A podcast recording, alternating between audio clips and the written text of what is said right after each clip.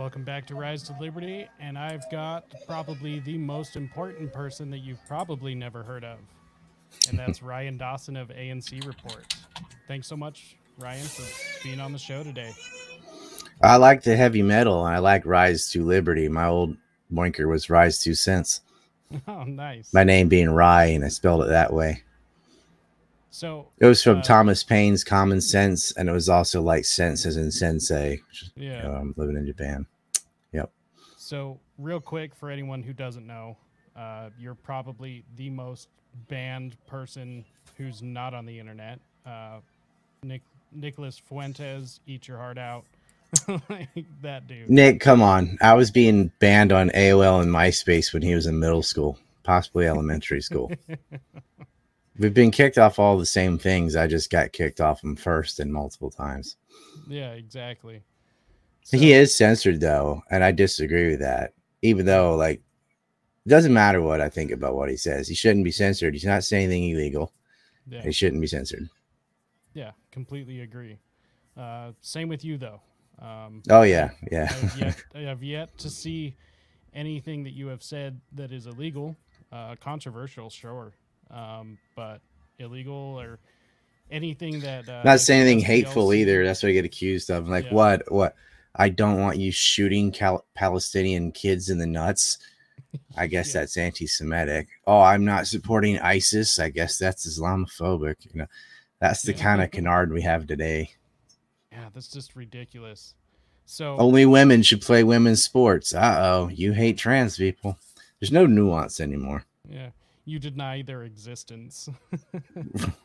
I do, actually. Like, I mean, they exist, but like they're playing pretend, and I'm not going to go along with it.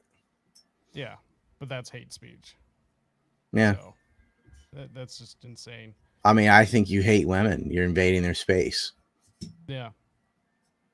You have all these biological advantages, and it doesn't matter if you reduce your hormones. That's only one of the advantages. Like if you're a swimmer, for example, you have a larger lung capacity, you're taller, denser bones, all that. Like, it's not just the muscles and things. It's not just testosterone. Like, you're so different and should not be playing sports against one another on a professional level. It's common sense. That's why it's segregated. Well, and who thought that saying something like, you should not inject children with hormones would be such a controversial statement. Yeah. Don't give little kids puberty blockers. Kids don't have agency. Yeah. Leave them alone. I don't care. Like they confuse masculine and feminine with male and female. It doesn't matter if a boy wants to wear pink dresses or whatever. He's still a boy, and he's a boy that likes dresses. So what? Yeah. It doesn't make him a girl. You're actually reinforcing the stereotypes of gender roles of being saying, oh, well, girls are supposed to wear dresses. If a boy wants to wear a dress, he's supposed to be a girl. No, he's just a kid and he likes to wear a dress. So what? Is he like a boys are boys, girls are girls? That's permanent. Feminine, masculine are the social constructs. Those are the ones that are like arbitrary as far as what all colors mean and stuff like that. That's societal, and it differs from one place to another. Pink used to be the boy's color, in fact, and baby blue was the girl's color. There's nothing in nature that like sets that up. You know what I mean? Yeah. So one thing we were talking about before the stream started was what a piece of shit Lincoln is. Yeah, I agree with that. So that's almost an insult to shit. So do you want to give a quick rundown of why Lincoln is such a piece of shit? Yeah, stinking Lincoln is often praised like Jesus Gandhi or something, and he's the great abolitionist and freed the slaves. And so if you go after him and someone's of that ilk, it's like, what are you, pro-slavery? Blah, blah, blah.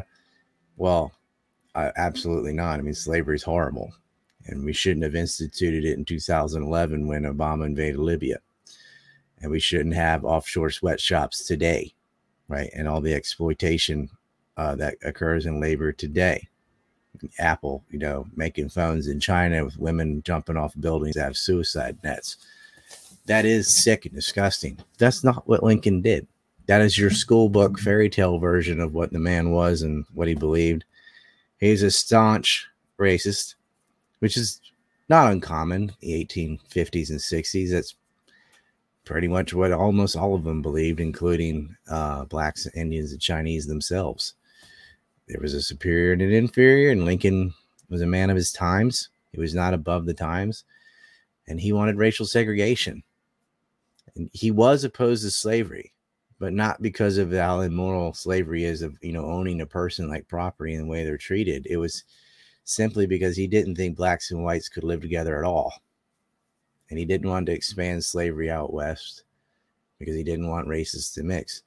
But the South had already conceded to not expand slavery out west. It didn't matter. And he actually, the Congress before the Civil War, to Congress, I forget the names, but it was out of Ohio and one out of New York, but one was Corwin, the Corwin Amendment. It's a constitutional amendment that enshrined slavery into the U.S. Constitution. The federal government could not interfere with states' laws about labor. And the South rejected it and seceded anyway, because that was never the reason for the Civil War. But they act like it's a better reason. Like, it sounds better to fight a war to free the slaves. So that's what, from around the 1960s to now, has been the rationalization for a war that murdered 1 million people and displaced. If you were to take it by percentages and given all the starvation and death from the war and Reconstruction, just within the first year after the war ended, from like 1865 to 66, it would be like America getting in a war and losing 17 million people. That's how devastating the Civil War was. Even like, forget per capita, just on raw numbers, more men died in the Civil War and all of America's other wars combined. But we are the racist country. Right. Yeah. Well, it's, you know, it's pretty hard to fight a war over slavery when 7 of your own states have slaves, and that's black slaves. And all of them had coolies, Chinese slaves, and Native American slaves. Or just even worse, just genocided them like General Custer did, who was a Union general. He was in the cavalry at Gettysburg, right? And then he's fighting at Little Bighorn and Greasy Grass and Wounded Knee. That's all. It's the same people, same Union soldiers, same Union generals murdering Indians. They weren't like anti-racist or anything like that. And the last states in the Union to end slavery were all northern states. The entire South was done, right? Your June 16th or whatever, your Juneteenth, June 19th. California still had slaves. New Jersey still had slaves. Kentucky, Delaware, all these northern states had slaves. And California did end it on paper, but not in reality. They continued to enslave blacks, natives, and Chinese for decades after the Civil War. And so did the Nevada territories, and so did what ends up becoming Utah for a long time. Okay. And General Grant had slaves throughout the duration of the war. So did Washington, D.C., West Virginia, Maryland, Missouri, all these border states, plus Jersey and Cali. So you can't really be fighting to end slavery when, half your side still has slaves. And they weren't. And there were people who believed that, people who didn't. But the South was fighting because they got invaded. People didn't join the army in Northern Virginia, people who didn't own slaves and never would, did not go and fight and die so some rich person on a plantation in Mississippi could have his slaves. They went there because Yankees invaded Virginia and were shooting, burning, raping, looting. So they went to stop them to protect their own homestead. It's when you explain this to liberals, you have to give them an example of when a Republican did something wrong. So let's say like the second invasion of Iraq, purely based on lies. No, it wasn't for oil. It was all about Israel, but whatever. Why do you think the Iraqis resisted U.S. occupation? Was it because they all loved Saddam and everything he stood for and did? Or because we were over there killing them and blowing up their homes, bridges, and infrastructure, and they had suffered through all the Clinton sanctions, watching their children starve to death? Okay, maybe that's why they hated us. So maybe the Confederacy fought you because you went into their land and set it on fire and started shooting people. Maybe. But that doesn't, you're fighting because of this and this political reason. Like, no, You're fighting because you have an invading army and navy on their land and in their territory waters. Which makes complete sense, and it makes sense that Lincoln actually was not doing any of the things that modern history books say. No, he started the war too. The war didn't start at Fort Sumter. The war started when he sent revenue cutters like SS Harriet Lane down and shot at the Nashville and tried to blockade Charleston Harbor and collect his new export tax, and shooting people, peaceful protesters in Maryland, and arresting people and arresting judges, and thousands of people thrown in jail, 300 newspapers shut down. I mean, he was the old school woke neocon, right? Just shut down the paper. You have to understand there is no TV or radio or internet. So if you close down the newspapers, that is the media. And that was the marriage of the press and the state starts with Lincoln. He shut down any paper that was critical of him. And so it's just state-run media. It's kind of like New York Times and Washington Post today. They're war propagandists. They go along with whoever's in charge, right? The Post might as well have just been CIA for decades. Every single war, think about it, in your lifetime, in your parents' lifetime, in your grandparents' lifetime, every war started with a lie, right? Oh, Assad gassed his own people. No, he didn't. Oh, there's weapons of mass destruction in Iraq. No, there isn't. All babies on incubators. Nope. Gulf of Tonkin? No. Like, go through the list. It's a lie. And every single lie, every single one was supported by mass media because there's no dissent. And that includes social media nowadays. Look at the Ukraine conflict, right? Everything on Twitter and Facebook is pro-Ukraine because if it's not, you get kicked off the platform. And every talking head promotes the lie. That all started with stinking Lincoln. We used to have hundreds of different papers. Now we've got like 6 main ones. And they all fall in line. Lincoln did that. Lincoln married the corporation state. The railroad companies, the steel foundries, they're all getting giant subsidies from the federal government. Yeah. And, I mean, it's easier to control when you only have 6 main papers. Yeah, and it's...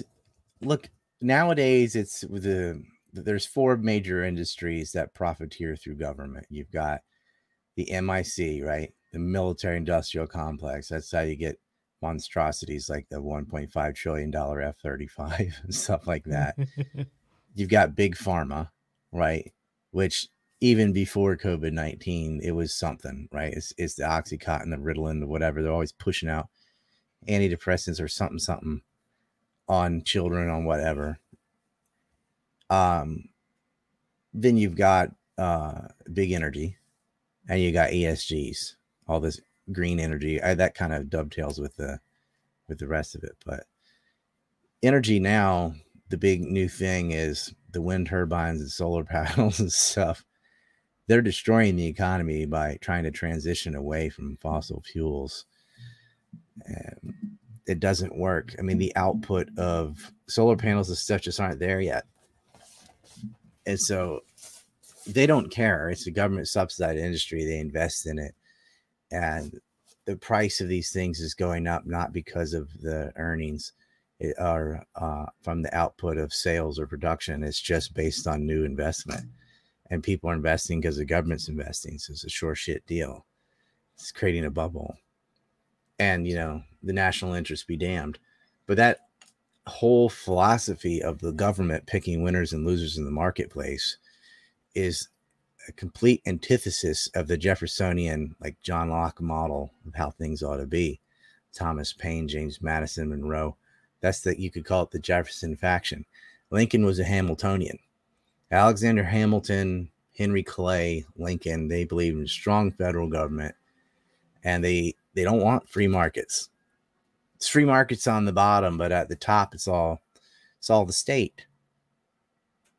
And so then he instituted the income tax. It was not Jekyll Island. It was not, that's the Fed in 1913. That's bullshit. It was Lincoln.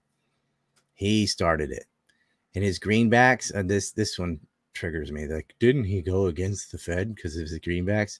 There was no Fed to go against, first of all. He did have greenbacks. They were worth about 35 cents at the end of the war. You know how he paid for the war? War bonds, which the South had to pay, and they had to pay in gold. He had driven the nation into hyperinflation. Mm-hmm. And, you know, Grant, part of that too. Of course, General Grant becomes president because all the southern states other than Tennessee had a military occupation and veterans weren't allowed to vote. And blacks voted as a block, however the Union told them to. That's why they were given the right to vote. Interestingly, they weren't giving the right to vote in the North, just the South. There was black suffrage, but only in the South where Republicans could use them as a voting block. Just like illegal aliens today, they don't give a damn about their quality of life or anything. They just want them to vote Democrat. States like Wisconsin, or actually the whole Northwest, just made rules saying, no, we're not, blacks can't vote. And then the only few northern states that allowed it were the ones who had no significant black population, and it didn't matter. Like Maine is half of a percent. Who cares? But places like New York, they said, yeah, you can vote if you own property, which none of them did, right? So it took a long time to get black suffrage in the North, but it was instantaneous in the South, and they also took voting rights away from whites. So it's like, well, how is that equality? You granted one group, and only the men, not women, one group rights, but you took them away from another. So it shows you it wasn't about like helping blacks. It was punishing the South. Like if you're going to give, it's not about equality either. If you're going to give rights to blacks and take it away from whites, it's just political. You want them to vote a certain way. You're afraid the other group won't vote that way. So you take their right to vote away and you give it to the other one. And then you tell them, yeah, we gave you that, so you should vote for us. It was about political power. And all the new senators out West, they had like 12 new states, and every single one of them got 2 Republican senators. So what would the exact reason be that Lincoln and the North would want to hurt the South so badly? Transfer wealth to the North. It was his bankers. Lincoln in the beginning was hesitant. It's the little snakes in his ear from Boston and Philadelphia, and to a smaller degree, New York City. New York City also threatened to secede and join the Confederacy. That was 1861, January 6th. Isn't that something? But no, the bankers got in his ear because they weren't going to allow Charleston to have a free trade area. I mean, if they have it, we need to have it. Why? What's going to happen? You know, half the country, there's no tariff or a very small one, and whereas yours is 45%, right? The writing was on the wall. You have to force them into the Union. You have to collect the tax. And what was happening too is they're collecting taxes from the entire nation, but they're spending all the tax revenue in the North. So again, it was taxation without representation. You're going to tax the hell out of the South and Southern products. Cotton, the South was producing 80% of the cotton in the world. Okay. Tobacco, another thing, it was cash crops more than agriculture, but things made and sold in the South to Europeans. And the entirety of it almost was spent on Northern public works and Northern industry. And the government should not be in the business of selecting who all gets to do well. Like, we're just going to give money to such and such railroad that, you know, half of Congress is tied to in one way or another, right? It's profiteering. And they're in competition with building railroads out West. They wanted to connect with California desperately, and Chicago and New Orleans were in competition. Well, New Orleans has slaves, and the North has, well, they also basically had to script pay slaves too, and they had the federal government giving them money, right? So they're going to end up with it. But you get these giant robber barons. You can hear the kids screaming. It's distracting the hell out of me. I'm sorry. I can't think. It's cool. I completely understand. He's about his nap time. So, but anyway, yeah, it was government subsidies, and why they wanted to punish the South too. I mean, they lost a lot of people. The North, yeah. The North wins the war, but they lose 150,000 more guys.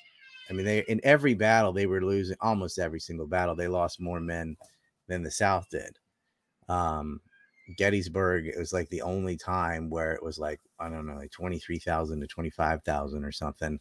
where the South lost more men, but sometimes they like Cold Harbor, the North lost 12 times as many people, right? Fredericksburg, they lost 7 times as many people. The first Fredericksburg, they were getting destroyed on the battlefield, and they shouldn't have, because they have way more artillery and the better kind. They have naval ships.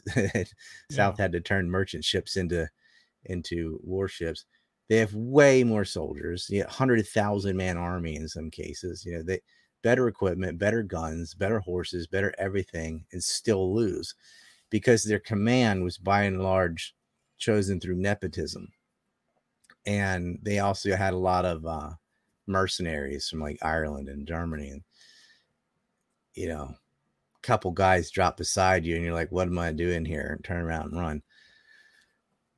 And the South had some pretty fantastic generals in Stonewall, Forrest, and Lee, and Hoke later in the war. And the North is mediocre to terrible. And the South had a few bad ones like Bragg, but they just had better command structure, more experience. They've some of them fought in the Mexican War, fought Indian wars. The North benefited from all that, but didn't have skin in the game, right? But when they started fighting each other, Southerners were, to everyone's surprise, destroying these giant Northern armies. That war could have been over in a year if they'd done what Wilfred Scott said, just set up a blockade and wait. Because there was no, without the ability for trade, the South was not self-sufficient. It didn't have a manufacturing base, barely. Almost the entirety of their cannons were out of Birmingham. Like they just didn't have a couple bullet factories in Richmond. Like they didn't have those things. So they weren't planning on going to war. They seceded. They didn't secede and then attack the North. They seceded and then the North attacked them. They weren't trying to take over and force their way on the North. It's the opposite. They left because of the Lincolnite taxes on them, among other cultural differences. And a lot of the southern states were already phasing out slavery. Right? With southern presidents that ended the transatlantic slave trade, Jefferson did that. He also ended the expansion into the Ohio Valley region and tried to end slavery in the state of Virginia, lost by just a couple votes. Virginia did end slavery during the Civil War, so did Tennessee. And Virginia was the largest southern state. Didn't matter. It's never what the war was about. Everybody knew that. So history is just not what we're told. Mm-hmm. And honestly, that's part of the basis of my entire show is breaking your government instilled programming. So, I'll add something else too. It wasn't even North versus South, clearly. They talked about the Mason-Dixon line and all that. The state of Maryland did not secede, had troops on both sides. North Carolina and Tennessee had troops on both sides. The third largest regiments in the Northern Army by the end of the war were from North Carolina. Right? They had more troops from North Carolina than most northern states, other than Pennsylvania and I think Massachusetts. So, it was like if the other half of North Carolina, if Western Carolina and East Tennessee had fought for the South, you might have had a different war. And then obviously the western part of Virginia, which had slaves, becomes West Virginia, right? It doesn't secede. They stayed in the Union. The rest of Virginia didn't. But the entirety of the state had slaves. And Virginia ended it before West Virginia did. See, only by a week, but still, it's because the Western territories, Western Virginia, East Tennessee, West North Carolina, were not that affected by the tariffs because they're not on the water and they're not doing sea trade. So they didn't care and they wanted to stay in the Union. But everybody along the Mississippi and everybody along the coastline wanted out because they were getting raped, right? But you can see why do these territories, why are they still fighting on the Union side? Because they were not being squeezed and they wanted to stay in the United States. They were not feeling the tariff pressure the way the East was. Interesting. But believe me, they definitely had slavery. That didn't matter. So I do kind of want to switch gears here just a little bit and talk about 9/11, because that's one of the things that you're known for. That's actually how I had found your content, was researching 9/11 myself. Also, I was told I shouldn't listen to you, so you were the first person I listened to. And so I guess my first question would be, what is the biggest misunderstanding about 9/11 that most people either get wrong or something wrong that they believe? I would say not even wrong, like don't know at all. And that would be the anthrax attack. There was a follow-up biological attack that's with notes full of weapons-grade anthrax that said 9/11 on the top of the notes, death to America, death to Israel. And they were sent to U.S. senators and people in the media to try to kill them, Patrick Leahy and Tom Daschle. Patrick Leahy had the Leahy Amendment, which would forbid military aid to Israel. So they tried to kill him. And in the beginning, everybody thought Al-Qaeda had sent the anthrax because it said 9/11 on the top of the notes. We just had a terrorist attack from Al-Qaeda, somebody sending weapons-grade anthrax to these people, U.S. senators and such. And it had also been mailed from the locations of where the hijacker cells were, right? So it's concentrated in Florida and New Jersey. That's where the letters come from. They thought, oh, okay, sleeper cells, whatever. They sent anthrax after the other guys ran the planes and the buildings. Very quickly, though, from analyzing the anthrax spores, they realized, nah, nobody from Cave did this. This is had additives to it. It had catalysts placed on it. This came from a very advanced lab. There's only three countries in the world with the capacity to make this: the United States, Russia, and Israel. So somebody either infiltrated a lab and stole it, or they're still working there. And so they chased around this guy named Stephen Hatfield for a while, and then this guy, Bruce Ivins, who was suicided before he had a trial. But what people forget is this attack was used as a justification to invade Iraq. Colin Powell went to the UN with a mock vial of anthrax, right? He holds up a little vial with white stuff in it. It wasn't anthrax, but it's to look like it. And made this whole presentation straight from George Tenet and Louis Leibowitz, by the way, about mobile weapons labs that had the ability to make anthrax. And this dovetailed off another lie that came from James Woolsey, and then later the New York Observer, which owned by Kushner, where based on Israeli intelligence, they claimed there was a meeting in Prague, Czech and Israeli intelligence, they said, a meeting in Prague where Mohammed Atta, the guy that ran Flight 11 into the North Tower, met with senior Iraqi officials, and they passed them anthrax. And this was written about on the Weekly Standard. It's an outfit for PNAC, Project for New American Century. And they are claiming there's this meeting in Prague and between Iraqis and 9/11 hijackers. After the first anthrax letter was opened, they waited. Then they're like, oh yeah, and the Iraqis gave Al-Qaeda anthrax too. And we know because the Israelis witnessed it. Well, the Israelis did not witness that because that never happened. There was no meeting in Prague. Iraq didn't have anthrax. Neither did Al-Qaeda. So the Israelis made it up. But that was used as the pretext to invade Iraq anyway. Hey, their violation of UN Resolution 1441 stipulating they can't have WMDs. Anthrax is a WMD. They passed it to Al-Qaeda, who attacked us with it. The whole thing was a lie. And they knew it was a lie. That's why they dropped. They stopped saying it was Al Qaeda. The official story blames it on Bruce Ivins, the guy that worked at Fort Detrick, Maryland. Interestingly, is they ignore the fact that a man named Philip Zachariah, had been caught on camera stealing anthrax from Fort Detrick, Maryland, in the past, right before the World Trade Center attack in 1993. He'd been fired from his job. He made a gang called the Camel Club, and they were picking on this Egyptian co-worker, harassing the hell out of this guy. His name was Assad, too. During the anthrax investigation, somebody sends an anonymous letter to the FBI blaming Assad for the anthrax. And he knew it's who it was. Oh, that's that guy that got fired for harassing me and is on tape stealing anthrax. He was illegally doing gain-of-function research on anthrax in the lab. He had a cohort, Dr. Ripley, that Miriam, she let him in at night after hours after he'd been fired. And there's 23 samples of anthrax missing. Okay.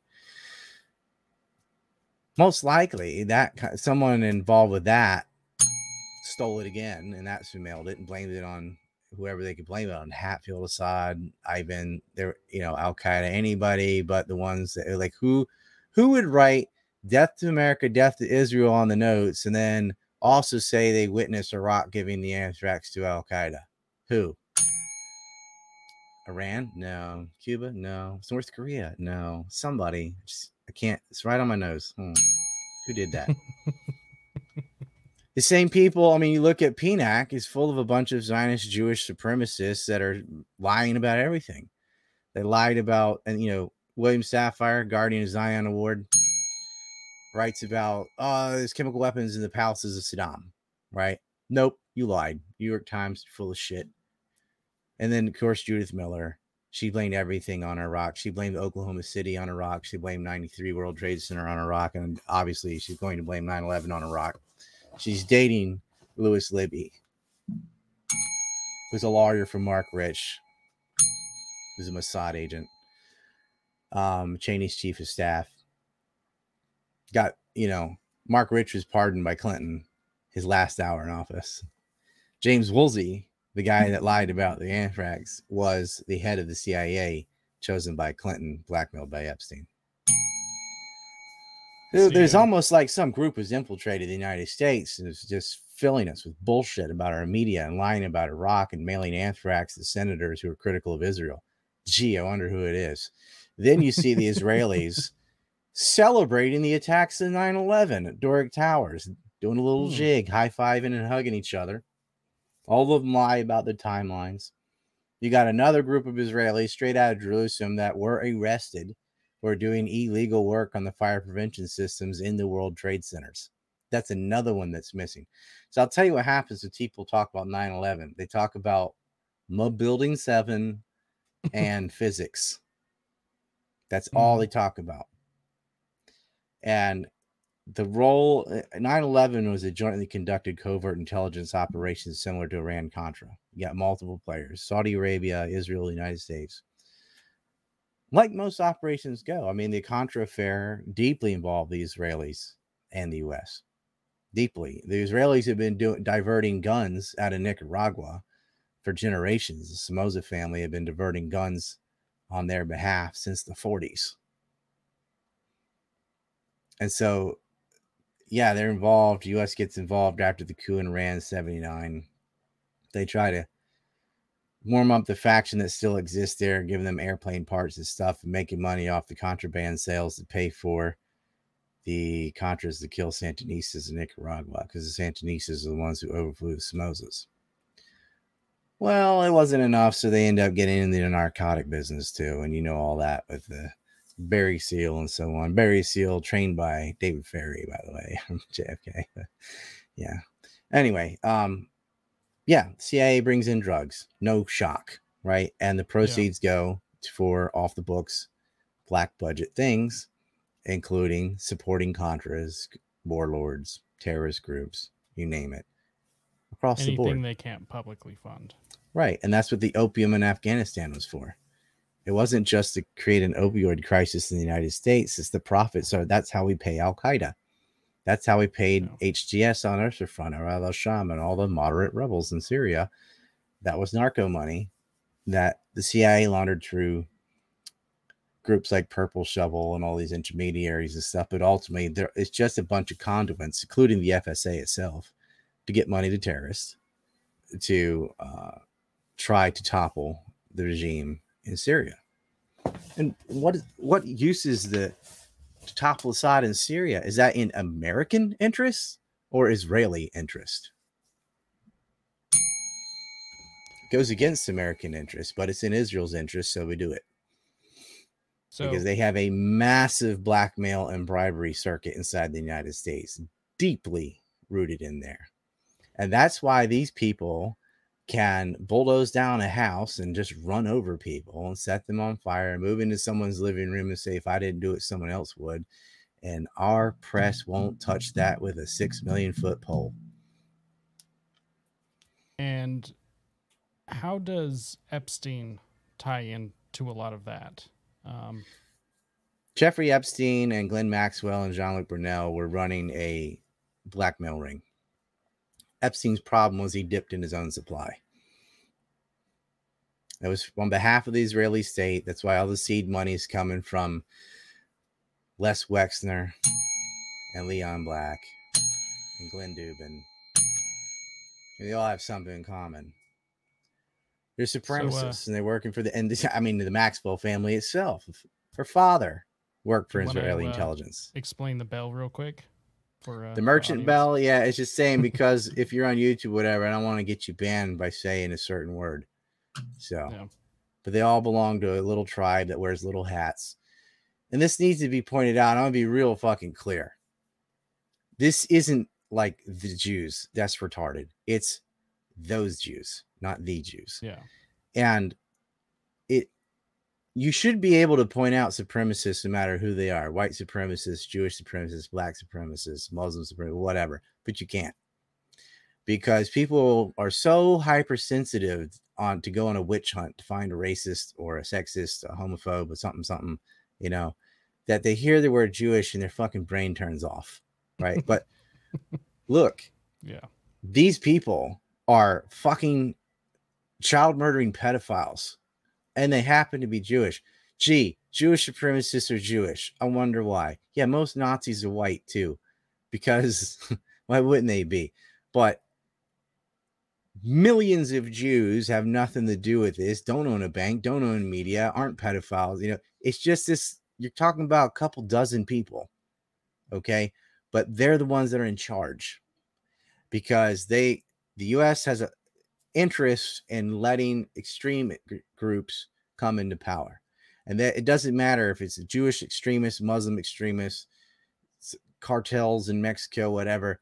They support the drug cartels, they support Wahhabi Salafists, and they support Zionists, because when any of those kind of groups are in power, it's a guaranteed recipe for conflict, and conflict means you get to sell more guns. It's all about the money. Which is Saudi Arabia that buys it. Saudi Arabia, oh yes, Bahrain, Israel, all these companies I call them companies instead of countries. All these companies have despots for leaders because the U.S. backs the Likud party. They back the Saudi monarchs, right? And you could click it over to Asia. It's same story. Africa, same story. Do it or I'll kill you and put your cousin in power, that kind of stuff. So Boko Haram, all these groups, none of these groups would exist if the U.S. was genuinely against them, but they're not. They want them fighting each other. It keeps them down. Keep the Middle East in an arms race. It's good for U.S. hegemony. And the U.S. and Israel have this relationship. The only colonial power that didn't die after World War II were the Israelis. They're annexing land on Palestine. It's a colonial regime, just like the British, the French, the Americans. They're taking territory. They're ethnically cleansing people. They're setting up Jewish-only settlements. By like a rule, you have to be a Jew to live in them. No other kind of person can live in them. It's a racist pariah state. And these racists have a lot of compadres in the U.S., Canada, whatever, that are like, because of the trauma of the Holocaust and other things, feel like they can do no wrong and they have to support them or it's going to happen again or something. And in a way, they kind of do have the tiger by the tail because Israel has preemptively attacked all their neighbors. They've attacked the United States, too. And even 10% of this, if the public was aware of all the things that Israel's done, including stealing nuclear weapons from the United States, killing sailors, blowing up hotels, chopping off heads, torturing kids, all the stuff they do, that state wouldn't exist. And so they're in an existential crisis. It's like, well, They can't undo all the stuff they've already done. And so they're in a parasitic relationship where they have to maintain control over U.S. media and military power, or it's over, right? They've already crossed the line, like, into the land of unforgivableness, right? They bombed Syria. They're still doing it. They've attacked Lebanon. They've attacked Egypt, Jordan. Like, everyone hates them because it's a racist pariah state, but they're able to exist based on might makes right. They have force alone. That's it. And so all their eggs are in one basket. It's the United States. And the moment that relationship ends, Israel's done. Well, and they do a lot of weapons research for us, right? Like they do some development. They do it for themselves. With our money. Yeah. And then we buy them, manufacture them, and then sell them to Saudi Arabia. Yeah. We give them away to Israel. We sell them to the Saudis. The Saudis buys a lot of that stuff with the dollar overhang, you could say. But these perfume princes, the reason they have the relationship they have with the United States is cheap oil. And even in the U.S., like when we talk about like electrical production, only 1% of U.S. electrical power is from oil. The other 99% are 51 is from coal. And the rest is from like hydro, nuclear, and so on. Only 1% is oil. Oil is just for gasoline. But keeping the oil production rate high undermined the Soviet Union, undermines the Russians because they're dependent on selling oil. So if you make it cheap, it destroys them. The higher the gas price is, the stronger Russia is. As Al, you can see the stupidity of the current regime. Right? We're going to sanction Venezuela and Iran and Russia and has Saudi's already at maximum capacity, and we're not going to buy it from Russians at all, but you are, because you're just going to buy it from somebody who buys it from them, so they're still making the money. So you're making them stronger than ever, but they don't get it. Like the way Reagan got to them was make the oil cheaper, because the Russian economy at that time was very dependent on natural gas and oil. If you make it cheap, they can't earn enough, and things fall apart. And that was why they brought the Saudis in. So you had the war in Yom Kippur in 1973. OPEC caused gas lines inside the United States. They are like, shit, we're vulnerable here. We got the media, we got the military, we got the largest economy, but we're very dependent on these imports. So what do? Join us. Let's create the Safari Group, go in 76. Bush family especially gets very tight with the princes. It says, you're going to produce this much, and we're going to give you the latest weapons. We're going to send Bechtel and Kellogg Brown and Root and Halliburton in there. We're going to build your sewage systems, your roads, whatever. You're going to become a modern country. They take that deal. We modernize Saudi Arabia. They keep the oil flowing, keep that price down, not only for the U.S., but mostly to hurt Soviets. So that click from the Safari Club, they're already joining an Israeli-U.S. nexus that existed prior to that. So there's the triangle, Saudi Arabia, the U.S., and Israel. And the French. And then it's long story. I've outlined this in a 5-hour movie called The Empire Unmasked, like why we are so tight with these cliques. And I did an interview with Dan Sanchez from Freedom Foundation that went over our Saudi U.S. history. It's about an hour and something length, but it's a good one. Somewhere on my website, because it's banned, you know, all my YouTube's banned, all my Vimeo is banned, all, you know, I'll talk about these things and woke culture. I was getting banned before the woke culture, though. I was getting banned in 2005. It's long before woke culture. Yeah, way before. It's just that starts what 2013, somewhere around there, with the Soros crew. You're not allowed to say things that threaten the system. You can criticize President so-and-so, they don't care. If you criticize Israeli prime ministers, you're gone, because that's who's actually in charge. yeah, the old saying of want to know who is actually in charge, look at who you can't criticize, right? Yeah, Kevin Alfred Strom said that. If you want to know who rules you, to see who you're not allowed to criticize. Also, often misattributed to Voltaire. Although I could, you know, imagine Voltaire probably says, he said so many little witty, quirky things. Yeah, maybe he said the same. So one thing I want to touch on before we wrap up is exactly what's going on in Ukraine. There's a lot of propaganda around that, and there's not a whole lot of sources I would trust. You are a source that I would trust with what's happening. Thank you. I would say Doug McGregor, Scott Ritter, Larry Johnson, Andrei Makinov, Judge Napolitano, or at least he'll get the people on who can speak on it. Pep Escobar. There isn't much. Joaquin Flores. Like, there's myself. There isn't much there. Essentially what happened was that in Maidan coup in 2014, these little neo-Nazis and stuff walled people up and burned them in buildings and physically assaulted people, color revolution style. They're attacking eastern Ukraine, where a lot of ethnic Russians live. Russian language was banned. But the worst thing is ongoing fight, basically a war, civil war, 2015. And Ukraine murdered 13 to 14,000 people, mostly civilians. And then they were gearing up to do it again. And they had the Minsk Accords, which Zelensky broke. Poroshenko had done the same thing. They're all terrible. It was a selected government. Victoria Nuland's on tape saying FDU, let's put Yatsenyuk in charge. U.S. is the most blatantly installed U.S. coup we've ever done. Didn't even try to hide it. And then NATO's a threat. You saw what they did to Yugoslavia. You saw what they did to Libya. You see how they behave. Nobody wants that on their doorstep. Ukraine's built up this massive 600,000 person army. Why? Right? They already murdered 13,000 or 14,000 people. And then they bring in February 17th, heavy artillery. So that's the state. That isn't just somebody with a sniper rifle that started to pop off. They brought in heavy artillery and fired it in the Donbass. 5 days after all of that, Donbass starts firing back. Then Russia comes in, kicks them out of the Donbass region.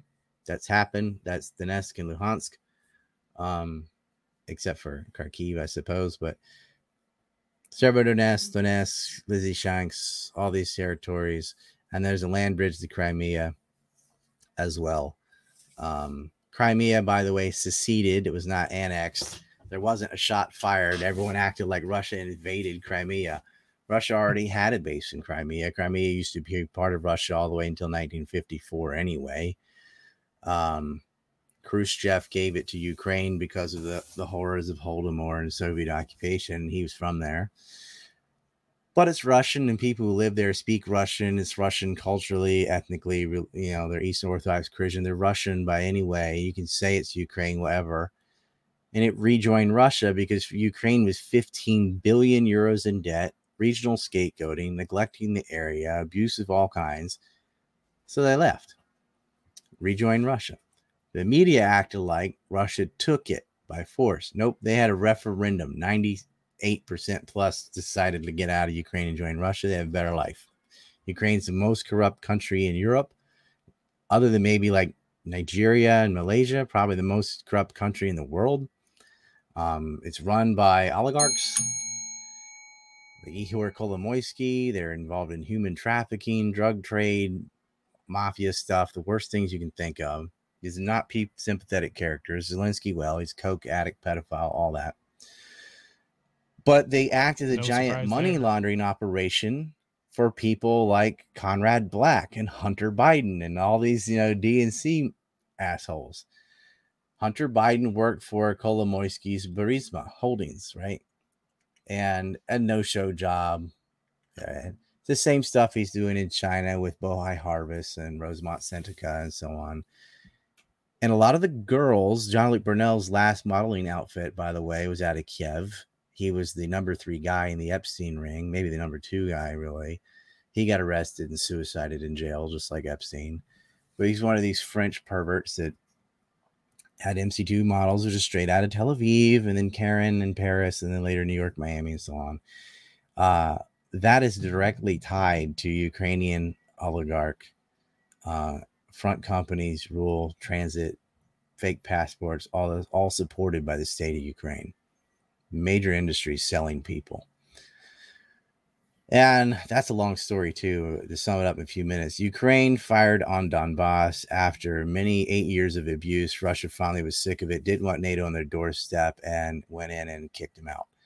And the rhetoric is all Ukrainians always on the verge of winning. They're losing hundreds of men a day. It's sad.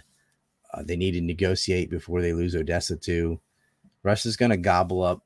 They could go all the way to the Dnieper River. They're going to stop whenever they feel like it. They could take the whole territory, but I don't think they will because they don't want to deal with an insurgency for the next 40 years. But they're going to take all the majority ethnic Russian territories, and that's Russian forever.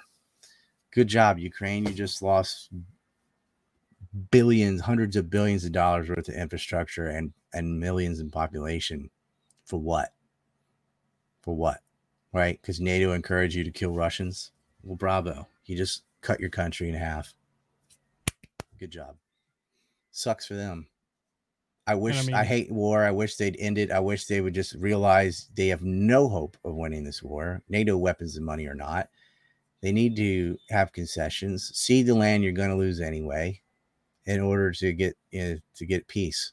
Or keep fighting, lose 50,000 more people and still lose your land and a bunch of money and make the situation worse. Zelensky's not going to negotiate. He doesn't care how many Ukrainians die. He's personally making bank off this. So he's going to keep doing it. I'm predicting the Ukrainians are going to kill him themselves. His own military or police are going to get rid of him. You watch. Spicy take right there. Honestly, from what I understand, I wouldn't be surprised at this point. I would see no reason for them not to. After Severodonetsk and Lysychansk, they're like, we need to retreat. We need to fall back, like strategically. Well, from a PR point of view, that's bad because he completes his takeover of the Donbass. Guess what? He took it anyway, and he lost thousands of more people for nothing. Zelensky doesn't care. He's over there doing Vogue magazine poses, you know. He's a dead man walking because the Ukrainians are going to get rid of him. Which is just the craziest thing I think I've ever seen was him on the cover of Vogue. Like, when he's grabbing his wife, they don't even look like a couple. He's just like, come here, I got this. No, she looks scared. Yeah. Like, he's cheating on her. He's cheating on her with men, too. This is well known. Like, she's just I ought to have a wife. Like, you know what I mean? It's not even... Yeah. He looks like a little gremlin. He's always got his stupid tailor-made green t-shirt with the sleeves shrunk so it looks like it hugs his biceps more. He's a little 5 foot nothing comedian troll. And that's what Kolomoisky and these guys, they put up a front of like actors and stuff. The whole cabinet is like that because it was a convenient way of paying thugs and putting them on the payroll. It'd be like, oh yeah, this guy's the art director, assistant, something of this television production. How much did that joke cost? I don't know. You can't really like put a number on it. So it was a nice way of putting a bunch of thugs on the payroll and then claiming, oh no, that's not campaign finance or anything. I'm paying them to be, you know, part of this television studio. Uh-huh. Right. And so to steal a phrase, if a clown walks through the palace, it doesn't make him a king, but it does turn the whole palace into a circus. Yeah. And that's what you have in Ukraine, a fucking circus full of clowns. Well said. So the thing I want to wrap up on is your new documentary. Well, I Israeled that from Franklin, but that's all right. That's all right. I wanted to kind of wrap up on your new documentary, New Mech. Oh, yes. Yeah. Phenomenal. Absolutely phenomenal. I did include it in the episode description, so make sure and go and watch it. Impossible for me to do without Roger Monson and Grant F. Smith and all these people that did all this work. This isn't like a lot of other films. That's all me. But this one, so many people did so much of the work already. Yeah. But I felt like this needs to be in film version. I add a lot of things with JFK and Epstein and so on. It's not just about the nuclear theft, but that one's I'm proud of that. I mean, that could be in theaters. It's so good. It won't though because of the subject matter, but yeah. If you want to know how they stole the bomb and killed the president, I didn't mean that in my hand. If you want to know how they stole the bomb and killed the president, go watch Numac. Yeah, it's a fantastic documentary. I was blown away. Everyone that took part in that did an amazing job, and he pretty much provided it for free on Rumble. So there's literally no reason to not go watch this. It's only like an hour and 20, something like that. Thousands of sources. And it ought to create a lot of questions, because there's a lot of things we sort of half went into, but didn't want to make a 10-hour movie. So I'm there for the Q&A whenever. And I appreciate coming on your show. Maybe we'll talk just about Numac sometime. Unfortunately, I got another show like right now. To two, because I double booked. Well, no problem. Honestly, Ryan, it was a great pleasure. You are more than welcome to come on any platform that I have at any point in time to talk about any of this super important stuff, because I truly do believe that a lot of this really is important and people do need to hear these things. Well, thank you. I hope I don't get you banned. I knew the risk coming into this. So, you know, if it happens, it happens. We will rebuild. So do you want to let everyone know where they can find you? We'll build back better. ANCReport.com, as written next to my name, is my website. And that has Odyssey, Rumble, Gab, VK, Telegram, all the alternative stuff. So not allowed on anything else. Can't use Patreon, can't use PayPal, can't use Facebook, can't have Instagram, Twitter, YouTube, it's all trash. And I feel like, I don't know. Right now it sucks. We're in a building phase, but as more people get banned from saying their opinion about COVID or election fraud or whatever, you know, anyone's getting banned for anything right now, that we're having a viable alternative now, because there's so many people who have nowhere to speak. So get on your Telegram, get on Odyssey, get on Rumble, BitChute, Gab, places like that.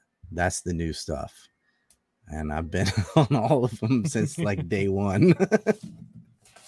Yeah. And it's honestly some of the best places to check him out, or check out Rise to Liberty. We are also available on all these platforms. So make sure and check us out there. Oh, excellent. Oh, yes. Well, I'll tell you what, I'll put your link on Substack and hopefully get you some followers. Cool. Right on, man. Thank you so much. That'd be great. And, no problem. Thanks again for doing this, and thanks to Reed Coverdell for everything he does and hooking us up together. And, yeah, that was Reed, wasn't it? That's right. Yeah, props to him. Had him on a couple days ago. Guy's doing good work. Oh, yeah. Make sure and go follow the Naturalist Capitalist, and we'll get you back on soon, Ryan, and go have fun on the next show, and I'll be talking to you soon. All right. I'm going to change gears, and I think I'm talking about Libya now, so. All right. See you. All right. Later, dude. All right. And that was the man himself. Thank you once again for watching Rise to Liberty. We will be getting him back on as soon as we can, because honestly, that was great. And we only just hit the tip of the iceberg with some of these issues. Tried to give a good balance of a lot of the things that he likes to talk about, kind of introduce him to my audience. So thanks for making it this far in the episode. Make sure to check us out at risetoliberty.com/links. That is where you can find links to everywhere we are on the internet. And that's pretty much it. So once again, thanks for watching. And until next time, stay free, my friends.